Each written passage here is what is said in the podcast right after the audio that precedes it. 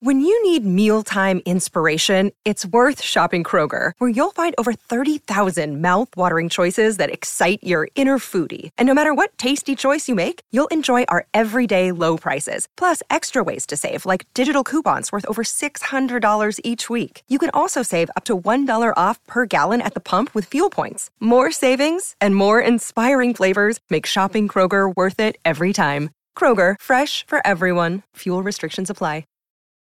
Your brain needs support, and new OLLY Brainy Chews are a delightful way to take care of your cognitive health. Made with scientifically backed ingredients like Thai ginger, L-theanine, and caffeine, Brainy Chews support healthy brain function and help you find your focus, stay chill, or get energized. Be kind to your mind and get these nootropic chews at olly.com. That's O L L Y.com. These statements have not been evaluated by the Food and Drug Administration. This product is not intended to diagnose, treat, cure, or prevent any disease. Look, Bumble knows you're exhausted by dating. All the must not take yourself too seriously and 6 1 since that matters. And what do I even say other than hey? well, that's why they're introducing an all new Bumble with exciting features to make compatibility easier, starting the chat better, and dating safer. They've changed, so you don't have to. Download the new Bumble now.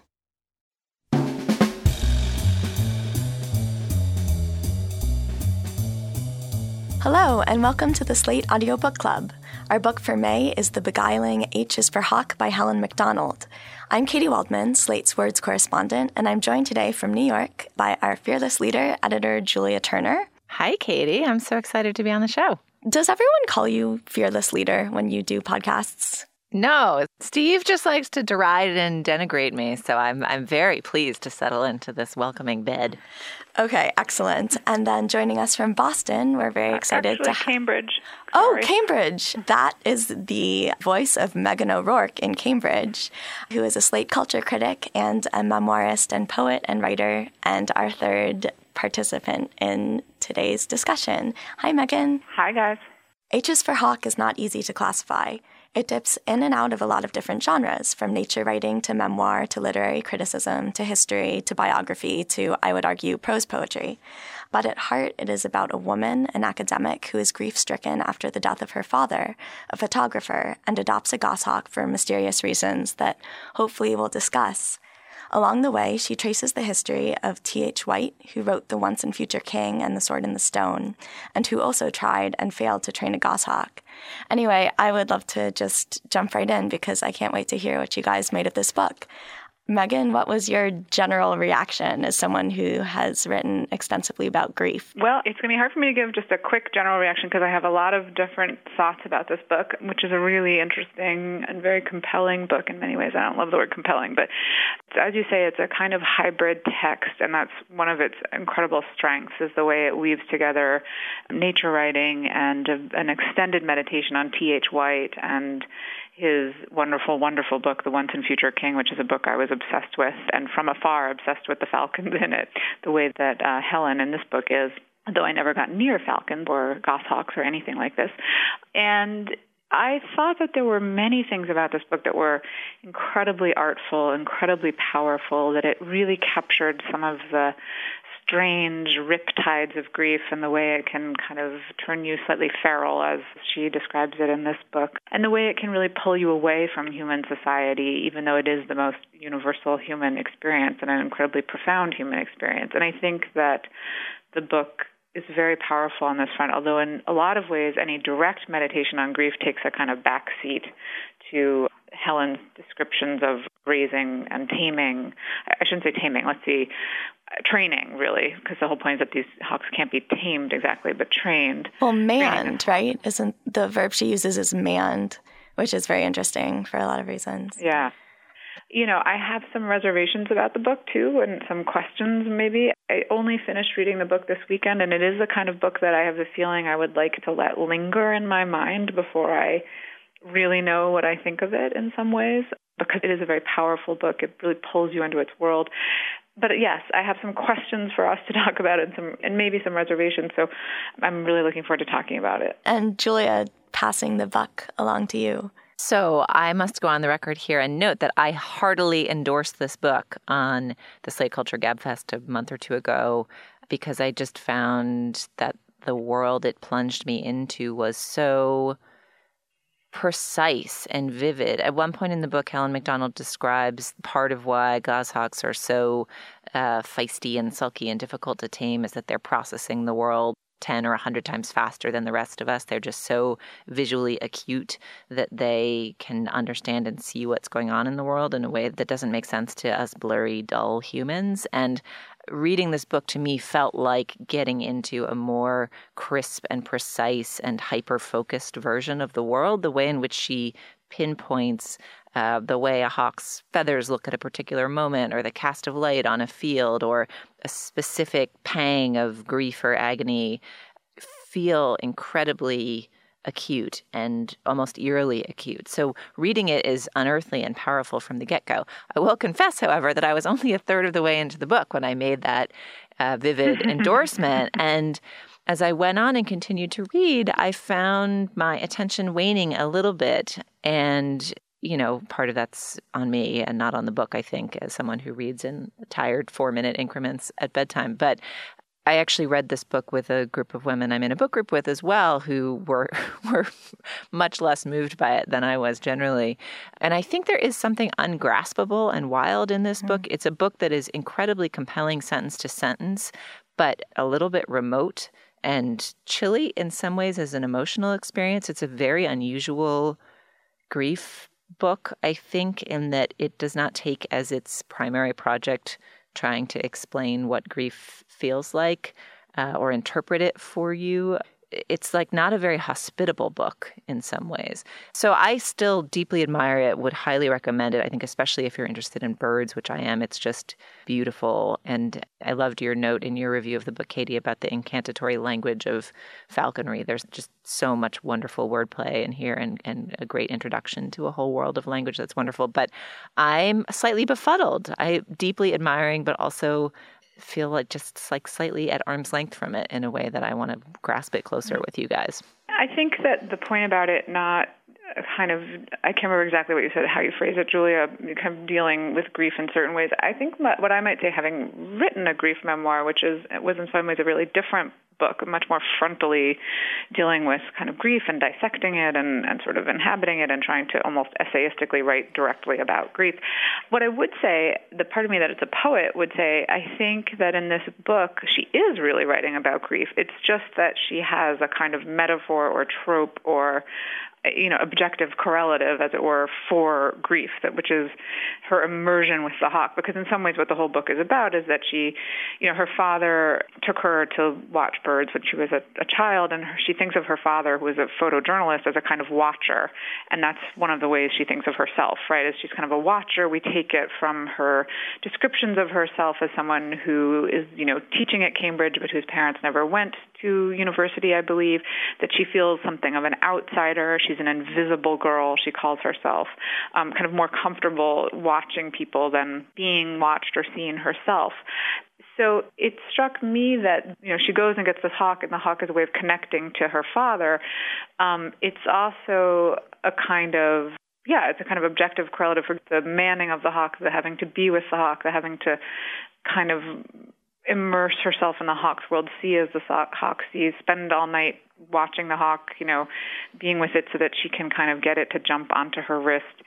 It takes her away from the world of others, and this is, of course, exactly what grief does. So, in a lot of ways, I felt this was a really powerful portrait of grief. It just was highly, it was kind of literalizing a metaphorical experience of it, if that makes sense, through the hawk, which is what makes it so distinctive a grief memoir, because most of us don't go find a, a kind of preoccupation that literalizes our metaphorical distance in some ways if that makes sense yeah that seems right to me that it's this it's this metaphor that you know as you noted in your review katy it's a capacious metaphor i mean it comes to represent and mean many things and she kind of you know twists it around in the light like a prism and mm-hmm. and uses the the hawk relationship to get at a bunch of different aspects of grief which are powerful but feel in some ways it's so calculated and there's a way yeah. in which that feels very intellectually sophisticated mm-hmm. but emotionally removed and that's part of what's so admirable about it and yeah. distinctive yeah. i think as you say meghan but it is as a reading experience you know you are plunged into an anti-human world of numbness and kind of outward facing interests. I'm going to lose myself. I'm going to lose humankind. I'm going to right, obsess yeah. about this hawk and this writer dude. And and you know, Julia, I think we're I, you know, so so I was saying, okay, so I sort of see what she's doing with that. But that said, I agree with you that there were places in this book where I was fully, fully in it, and I thought it was totally brilliant and you know beautifully written and sort of perfectly poised and calculated and and also just very very true, not like a kind of I don't mean to say calculated in any bad way, like you know, really getting at something deep about human experience. But as a writer and a reader, I had a couple questions about it. There were ways in which it, it didn't fully work for me, and one of the ways I'm sad to say because I was so overjoyed to find him be a presence in the book. But one of these things was kind of leitmotif of T.H. White and the following of T.H. White and the reading of his book, The Goshawk. I didn't think that this was managed in the book in the best of ways. It felt really protracted in places. It felt kind of underdeveloped in other places he absolutely needed to be there and, and parts of that meditation on white and his having been abused as a child by his father and having been abused in his schooling and the way that this had kind of turned him into an outsider it made him a kind of sadist.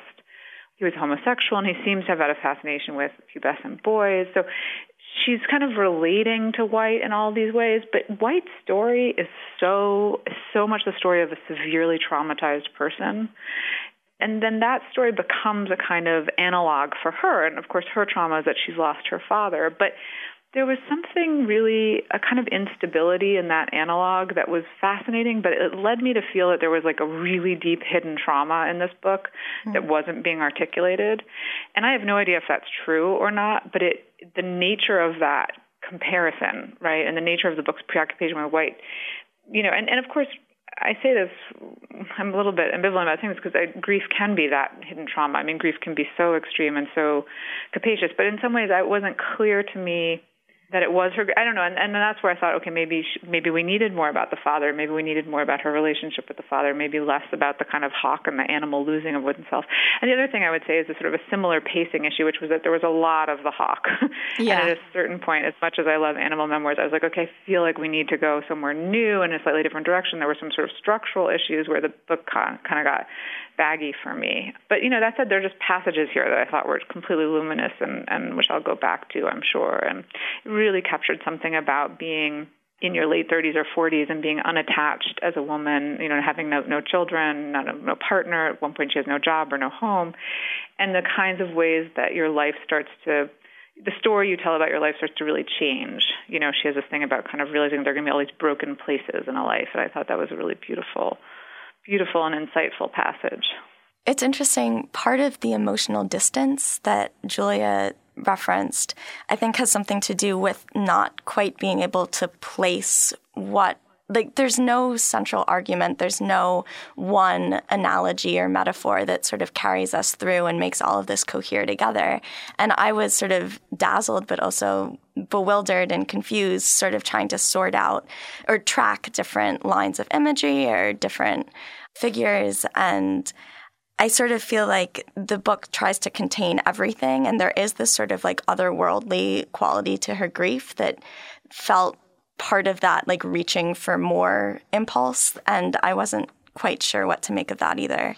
I had a real question about that too, because I learned from the complainers at my book group after reading it that this book was written like five or six or seven years after her father died, which is was surprising to me. And then I was surprised that I was surprised because I hadn't realized that I'd been making an assumption that it had been written more immediately. But there is a bagginess or a sort of shape shifting, is a word you used in your review, Katy, slash shapelessness to it, an inchoateness to it. But she seems so in control of her pitches, sentence to sentence, mm-hmm. that I couldn't decide whether the elusiveness of the structure of the book was intentional or or not. Like whether the inchoateness was an attempt to capture the feeling of the wild unknown and to sort of press up against the reader this kind of, you know, just sense of vast, infinite, unknowable abyss of pain and, you know, the fundamental, as you say, fundamental human experience, Meghan, that everyone experiences at some point. Like, she's so able to calculate on the sentence level that I wondered if there was more calculation in the overall structure of the book than I thought, or whether she just was less in control of her pitches structure wise than she is sentence wise. Did you guys have thoughts on that? I thought it was a very ambitious book. I think it's a book that is trying to okay, if I were going to say, here's, if I were going to kind of offer a defense of the book, which I think it deserves, you know, I don't mean to be negative about this book at all. I really think this is, you know, she's incredibly talented, just incredibly insightful, incredibly literary and rich in all the best ways. And, and you know, kind of, um, I, the other thing I want to say is that this book kind of thrilled the eight-year-old girl inside of me who, you know, loved reading about falcons and loved My Side of the Mountain and loved reading The Once and Future, you know, was obsessed with King Arthur and obsessed with Wart and his kind of shape shifting animal, you know, becoming animals, which she talks about in this book. And I just there was this way in which entering this book felt like going to a kind of home that I had had as a child and that I haven't really seen written about as, as an adult. And I know we want to talk a little bit about gender, and that's a big part of the book is that it's a woman. She's a female. You know, she's in this world, a very male world of falconers and people who are manning hawks. And anyway, but I think that there are three really big things this book is trying to do. One is to kind of tell the story of losing a father through the story of, of raising a hawk. And the other, and I'm getting all my terminology wrong because I am not adept with animals. Okay, and the second is to tell a kind of environmental story, I think. I think a big part of this book is about the changes in the in the world we live in and the grief for a changing world and the absolute trauma and terror of having been a child in in the 1970s or 80s when you know kind of the cold war was going on and nuclear war was imminent. I think that's like a really central part of this book. It's done very deftly. I thought that was incredibly powerful. I think it's really profound. I think there probably should have been a little bit more of that and a little mm-hmm. bit less of imagining T.H. White alone in his cottage. But I thought the part of that strain of the book is just extremely powerful. And then a third, I think, in some ways, is a kind of indictment of certain things about Britain and about the education system and about the traumas of being a child in Britain and certainly the once upon the traumas of being sent to boarding school, at least in the past, and about class. I think that's all in there too.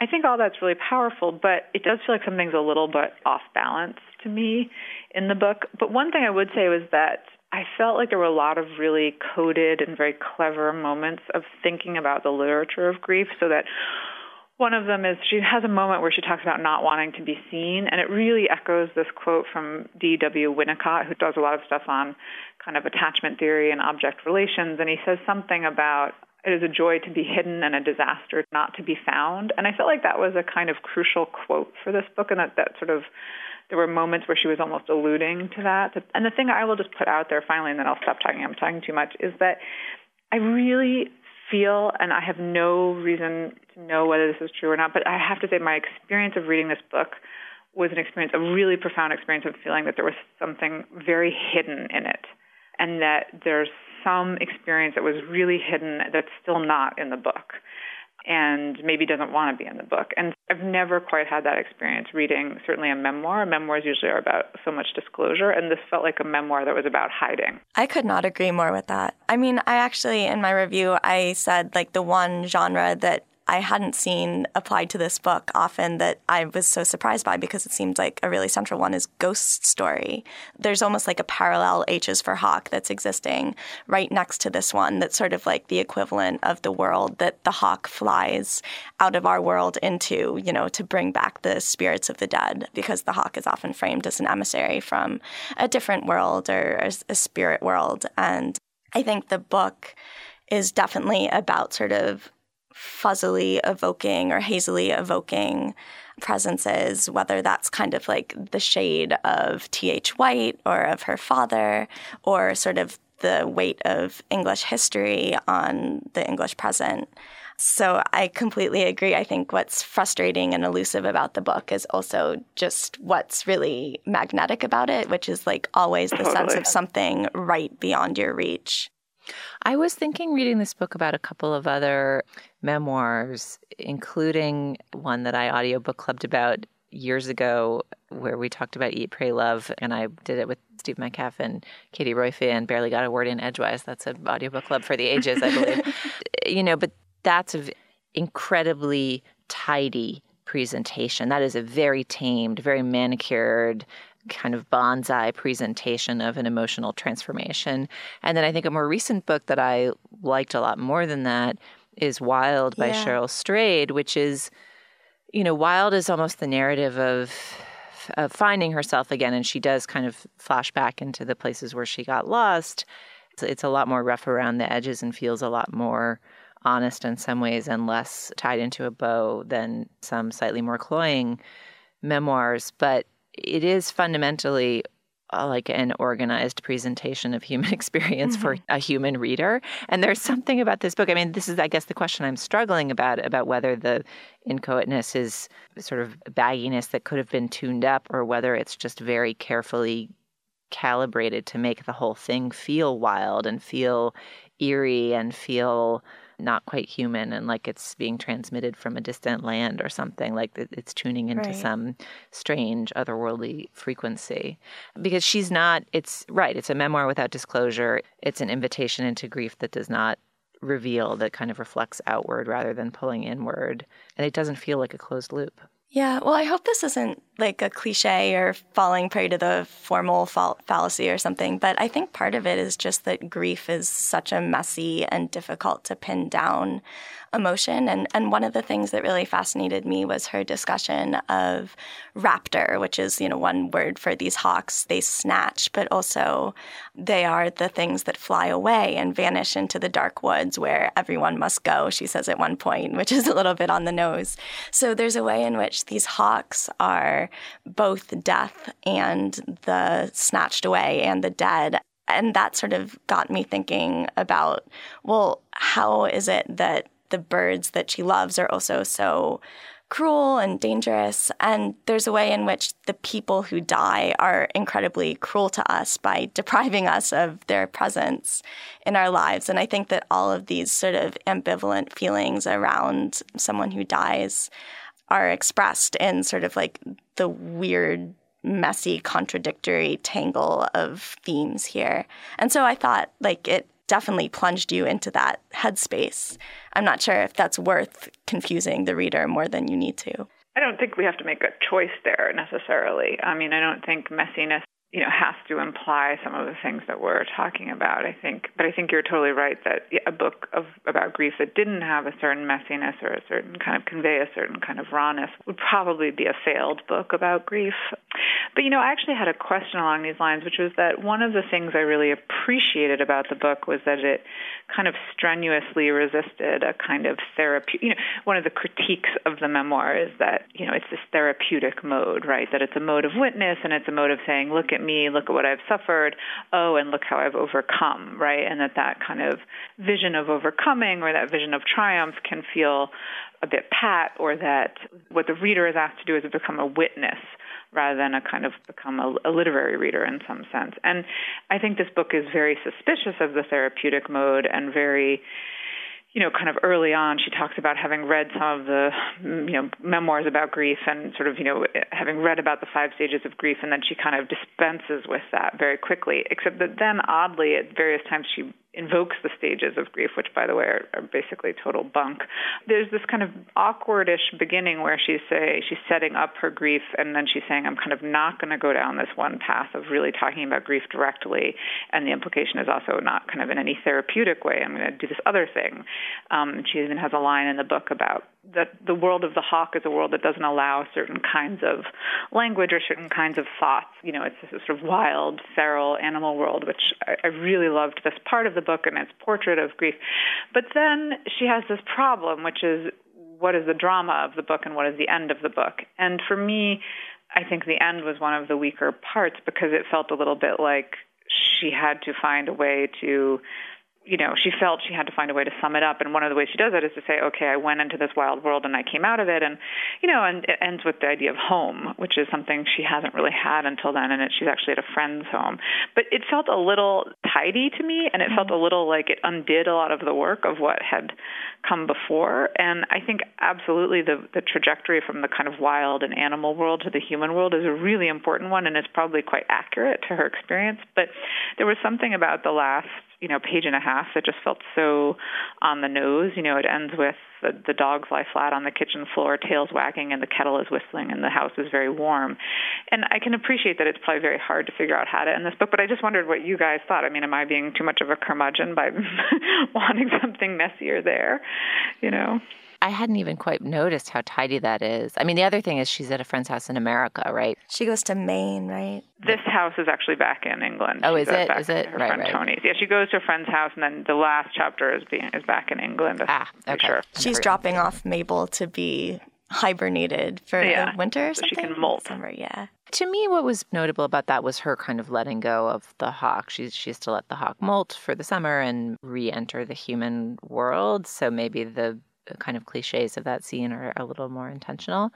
I don't know. The ending didn't bother me in the same way that the overall unreachability of the book is, but I feel like we spent so much time dissecting the remove of the book that I'd love to spend a little time with you guys on particular sentences or parts that we loved because I feel like we're underselling how I know, I dazzling know, this yeah. book is. And partly, I would say we're doing that because the book, I just want to say, is complex and serious enough that it actually merits that level of discussion. So I think all the questions and things I'm raising are because the book is actually quite profound. And so I just want to throw that out there. That Yeah, it's, yeah. a less good book, it wouldn't be as ambitious, so there wouldn't be these things to, you know, I, all of my kind of critiques or criticisms are really at a pretty high level. I, I think this is a really good book. Katy, you're you are the prime champion among us, although I think we're all champions in a way. But what's what's a passage that knocked you over? Oh my gosh, there are so many. I mean, I just love every single description she has of Mabel the hawk when she says she's like gold falling through water, which captures the kind of fugitive beauty of this apparition who is always sort of vanishing out of her grasp. And when she calls her a spooky, pale eyed psychopath, which is great, and a uh, cappuccino samurai. But let me find, um, let me find a longer passage.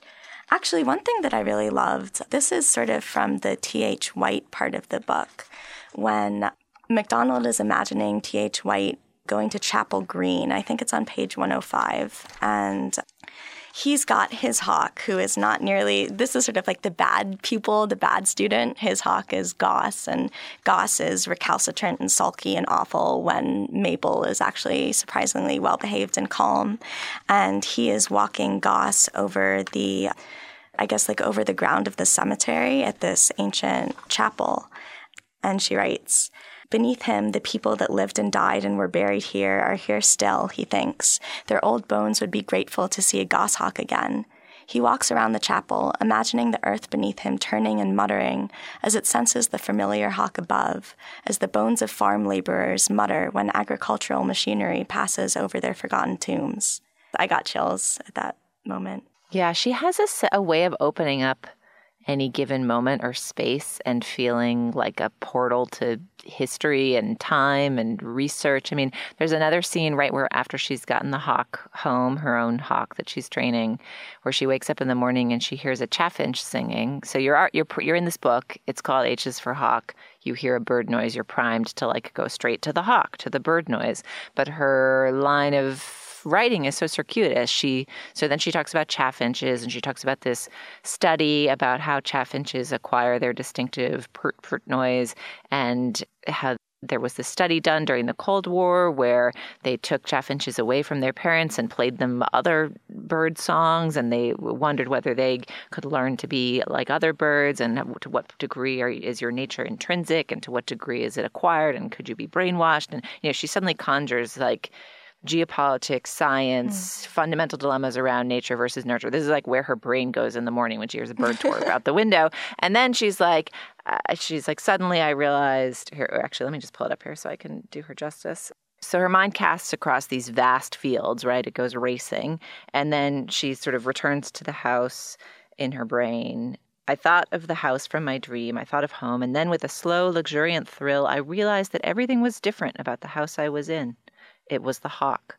I shut my eyes. The hawk had filled the house with wildness as a bowl of lilies fills a house with scent. Hmm. She just makes this creature palpable in this way that you can't quite get enough of. I think, you know, obviously she's a beautiful, beautiful writer on a, on a kind of descriptive, sensual level. She's a wonderful describer, and there's something really rich about her. But I, I would say that also part of what she's able to do is to try to illuminate um, psychological or or kind of deep conceptual states through meta through image, uh, not necessarily metaphor, because the hawk isn't a metaphor. Obviously, the goshawk is, is a real bird, but she's really able, with a pretty deft touch, to illuminate certain things about the relationship between the wild and the civilized, between the human and the animal, between the mourner and the non-mourner, and there's a moment on page 220 where she realizes essentially why she's gone off and bought this hawk and tried to you know, tried to man it. And I'll just read that paragraph. So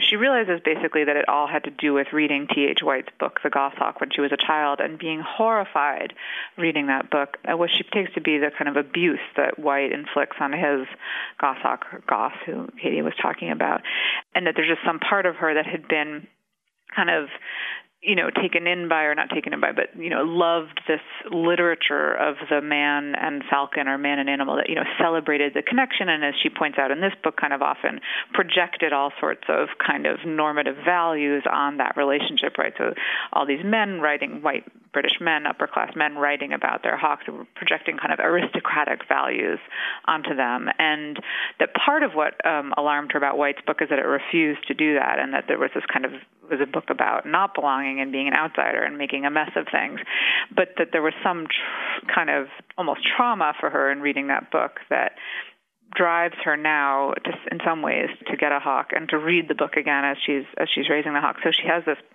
paragraph where she realizes that it's about obviously kind of connecting to her father and she writes Gos was still out there in the forest, the dark forest to which all things lost must go. I'd wanted to slip across the borders of this world into that wood and bring back the hawk white lost.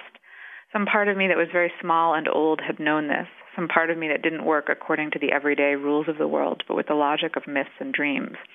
And that part of me had hoped, too, that somewhere in that other world was my father. His death had been so sudden. There had been no time to prepare for it, no sense in it happening at all. He could only be lost. He was out there still, somewhere out there in that tangled wood with all the rest of the lost and dead. I know now what those dreams in spring had meant, the ones of a hawk slipping through a rent in the air into another world, I'd wanted to fly with the hawk to find my father, find him, and bring him home. You know, this is just so powerful and it brings together so many of the themes in the book so beautifully. And, and that's one of the real accomplishments of the book, I think, is actually that all these threads are kind of cast out into a, a kind of cobweb and pulled together. And this is a really crucial moment in it. So I, I really loved her ability to do things like that, not just write write pretty sentences.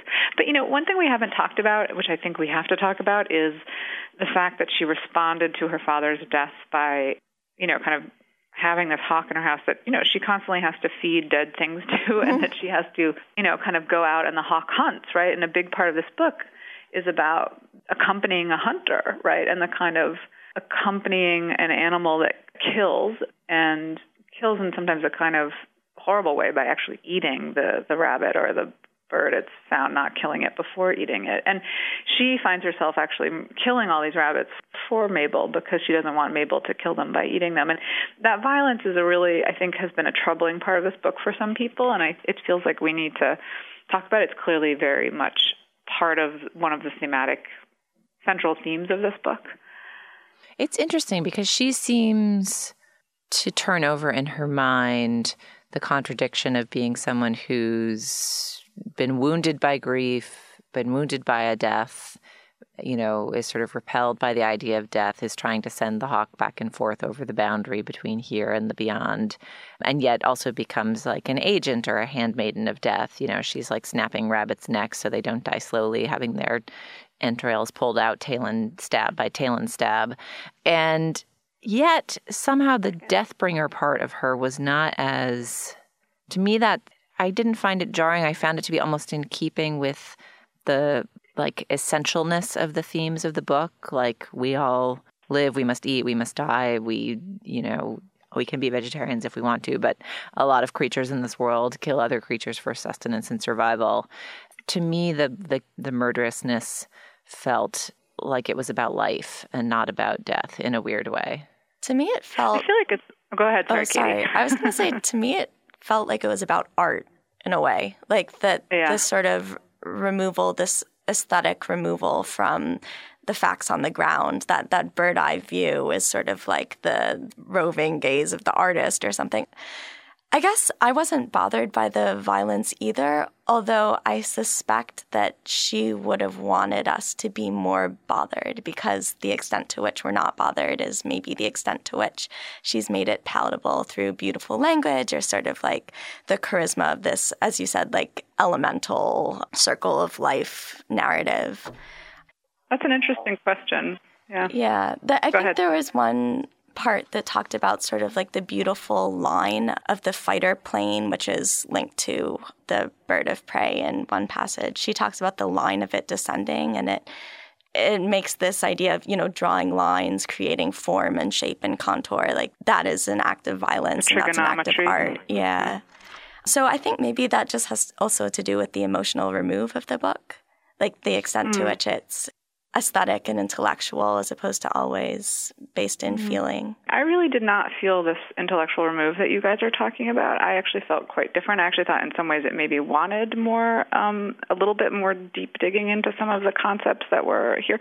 I really didn't feel intellectual remove. I maybe at times felt that there was something hidden that wasn't necessarily being penetrated fully, and I don't know if I'm correct in that. But on the violence point, I was actually sort of disturbed and troubled by it, but it, not in a censorious way or in a sense of thinking she should not have, have this hawk and it should not be, you know, hunting for rabbits, that she should not be killing them. I didn't think any of those things. I just thought it really did convey to me some of the kind of deep engagement with death as something absolute, and also that one of the things I thought she did which is a quite hard thing to do, which I thought she did extremely delicately and deftly, was to make the connection between the hawk and the birds of prey and those fighter planes that you were mm. talking about, Katy, and and the war, right? And the war that her father was a was a child living through. I mean, the book starts with the craters of bombs. I mean, I just feel like war is such a huge subtext in this book, and that she's really right to not make too much of it directly, but that prolonged meditation that she has at one point about you know killing the rabbits and snapping their necks and she gives a pretty graphic description of what that's what that feels like to do. I mean that was really intense and mm-hmm. really sensual and it's some of the some of the best writing. And i think the way that she made those connections and those kind of evoked that trigonometry those lines that you were talking about is very powerful and was really trying to say something about environmentalism and what we're doing to the world we live in and our capacity for war, but also our capacities in some ways for love, right? Because she, her conclusion is, yes, she's murdering these rabbits, and it murdering is maybe the wrong word. She's killing these rabbits, and in mm-hmm. some ways it requires what she calls a hardening of the heart. But it's also because she loves this hawk so much, and she would never have done it if she didn't feel that love. Well, in some ways, she's trying to correct the like terrible job that T.H. White did with it, mm. its hawk Exactly. through by being like a steadier home and a steadier guide and a steadier hand. I mean, it's interesting hearing both of you talk about the planes, which is a wonderful metaphor through the book. And I think you're right, Meghan, that some of the passages around the history of England are are the most fascinating and interesting and rich in the book. But there is a way in which, of course, the hawk's power is in being a watcher, right? Like the mm-hmm. hawk's mm-hmm. competitive advantage is the literal bird's eye view, being, you know, able to survey the terrain with heightened senses from a distance, from a remove, and then plunge in to strike. And that dispassionate focus, too. And that there's something, there's a, a remove that she's holding herself at. And I know what you mean, Meghan, about intellectual. I don't think it's, I don't think that it's the intellectualizing. It's more just the distance from raw emotion. There's like a, a just a jarring juxtaposition and a powerful one between the accuracy, the acuteness, the precision, the in the momentness of the writing. Like you are right there with her, and yet you do not feel close, right? And that's can I- unusual, I Yeah. think. It is unusual. I think you're really putting your finger on something central to the book. And I guess how I would put it would be not that there's actually an emotional remove, because again, I didn't exactly experience that, but that there's this profound numbness and depression, and that there is a way in which this is the book of a depressed person. Hmm. Right. And there comes that moment where she suddenly reveals and that she's, you know, not been paying her bills and that she she uses the word depressed about herself and you think she's not telling us all this stuff. She's talking about the hawk all the time and T.H. White all the time and we just have no idea of what her life is actually like. And that dissonance or disparity does create a strain that creates a real remove for the reader that is a bit destabilizing and maybe though I understand why she wanted to do it because I don't think she's someone who's very interested in certain forms of self-revelation it was a bit it was a bit tricky. Like another word I would throw into this bouquet of words is purposefulness. Like there's something about mm.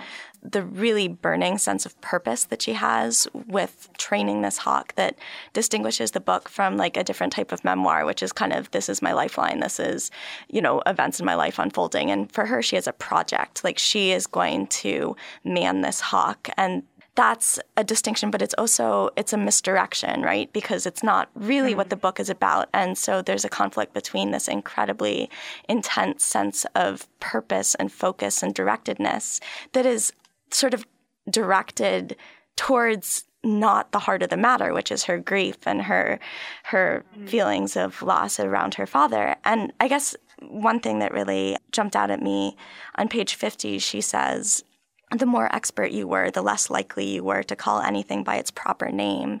And I just thought mm. that it's a testament to her expertise as a writer that she can have it both ways, can have this sort of unspoken, incredibly powerful thing happening in left field, and then on the right side is pursuing this other narrative with such clarity and lucidity and beauty. That's so beautiful, Katy, and I think you're totally right. And it also, isn't it, it's what life is like? I mean, she really did capture something about how we experience our emotions and how we experience loss and how we experience these really profound currents in our lives. And I think that's such a beautiful explanation of it. So thank you for that. And also used the word burning, which is one of her favorite words that she uses over and over again. Yeah. and I think this is a quest, right? I mean, it's explicitly a kind of quest story.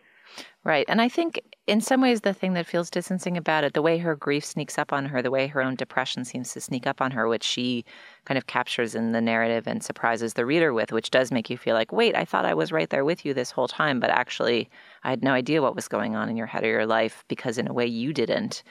That moment, that messiness, that untidiness, that inability to say, here are the steps in my progression of self understanding is part of what feels true. After all this, would you guys recommend H is for Hawk? I would definitely recommend it. And, and I would recommend, I'd like to recommend along with it, though, T.H. White's The Once and Future King, and maybe something like My Side of the Mountain, which is a kid's book, which is really fabulous. So I would recommend this in a sort of context. And actually, I started watching Kenneth Loach's film Kes last night, which is also an amazing film about Britain. And I can't, so I'm a little bit like Julia recommending H is for Hawk before finishing a little bit of it. So.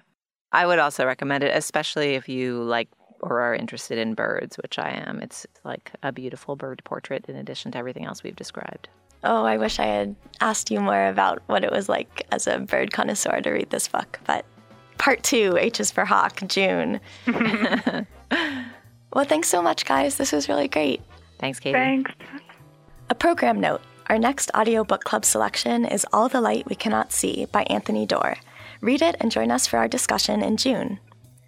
The homepage for the Slate Book Review is slate.com slash books. You'll find the show pages for this and every episode of the Audio Book Club at slate.com slash abc. Visit our Facebook page where you can leave a comment on this episode. That address is facebook.com slash slateabc. Please subscribe to our podcast in iTunes, which helps other people discover the show. Search for Slate Audio Book Club in the iTunes Store, and don't forget to leave a comment while you're there. Our producer is Abdul Rufus. The managing producer of Slate Podcasts is Joel Meyer, and the executive producer is Andy Bowers. The ABC is part of the Panoply Network. For Meghan O'Rourke and Julia Turner, I'm Katy Waldman. Thanks for listening.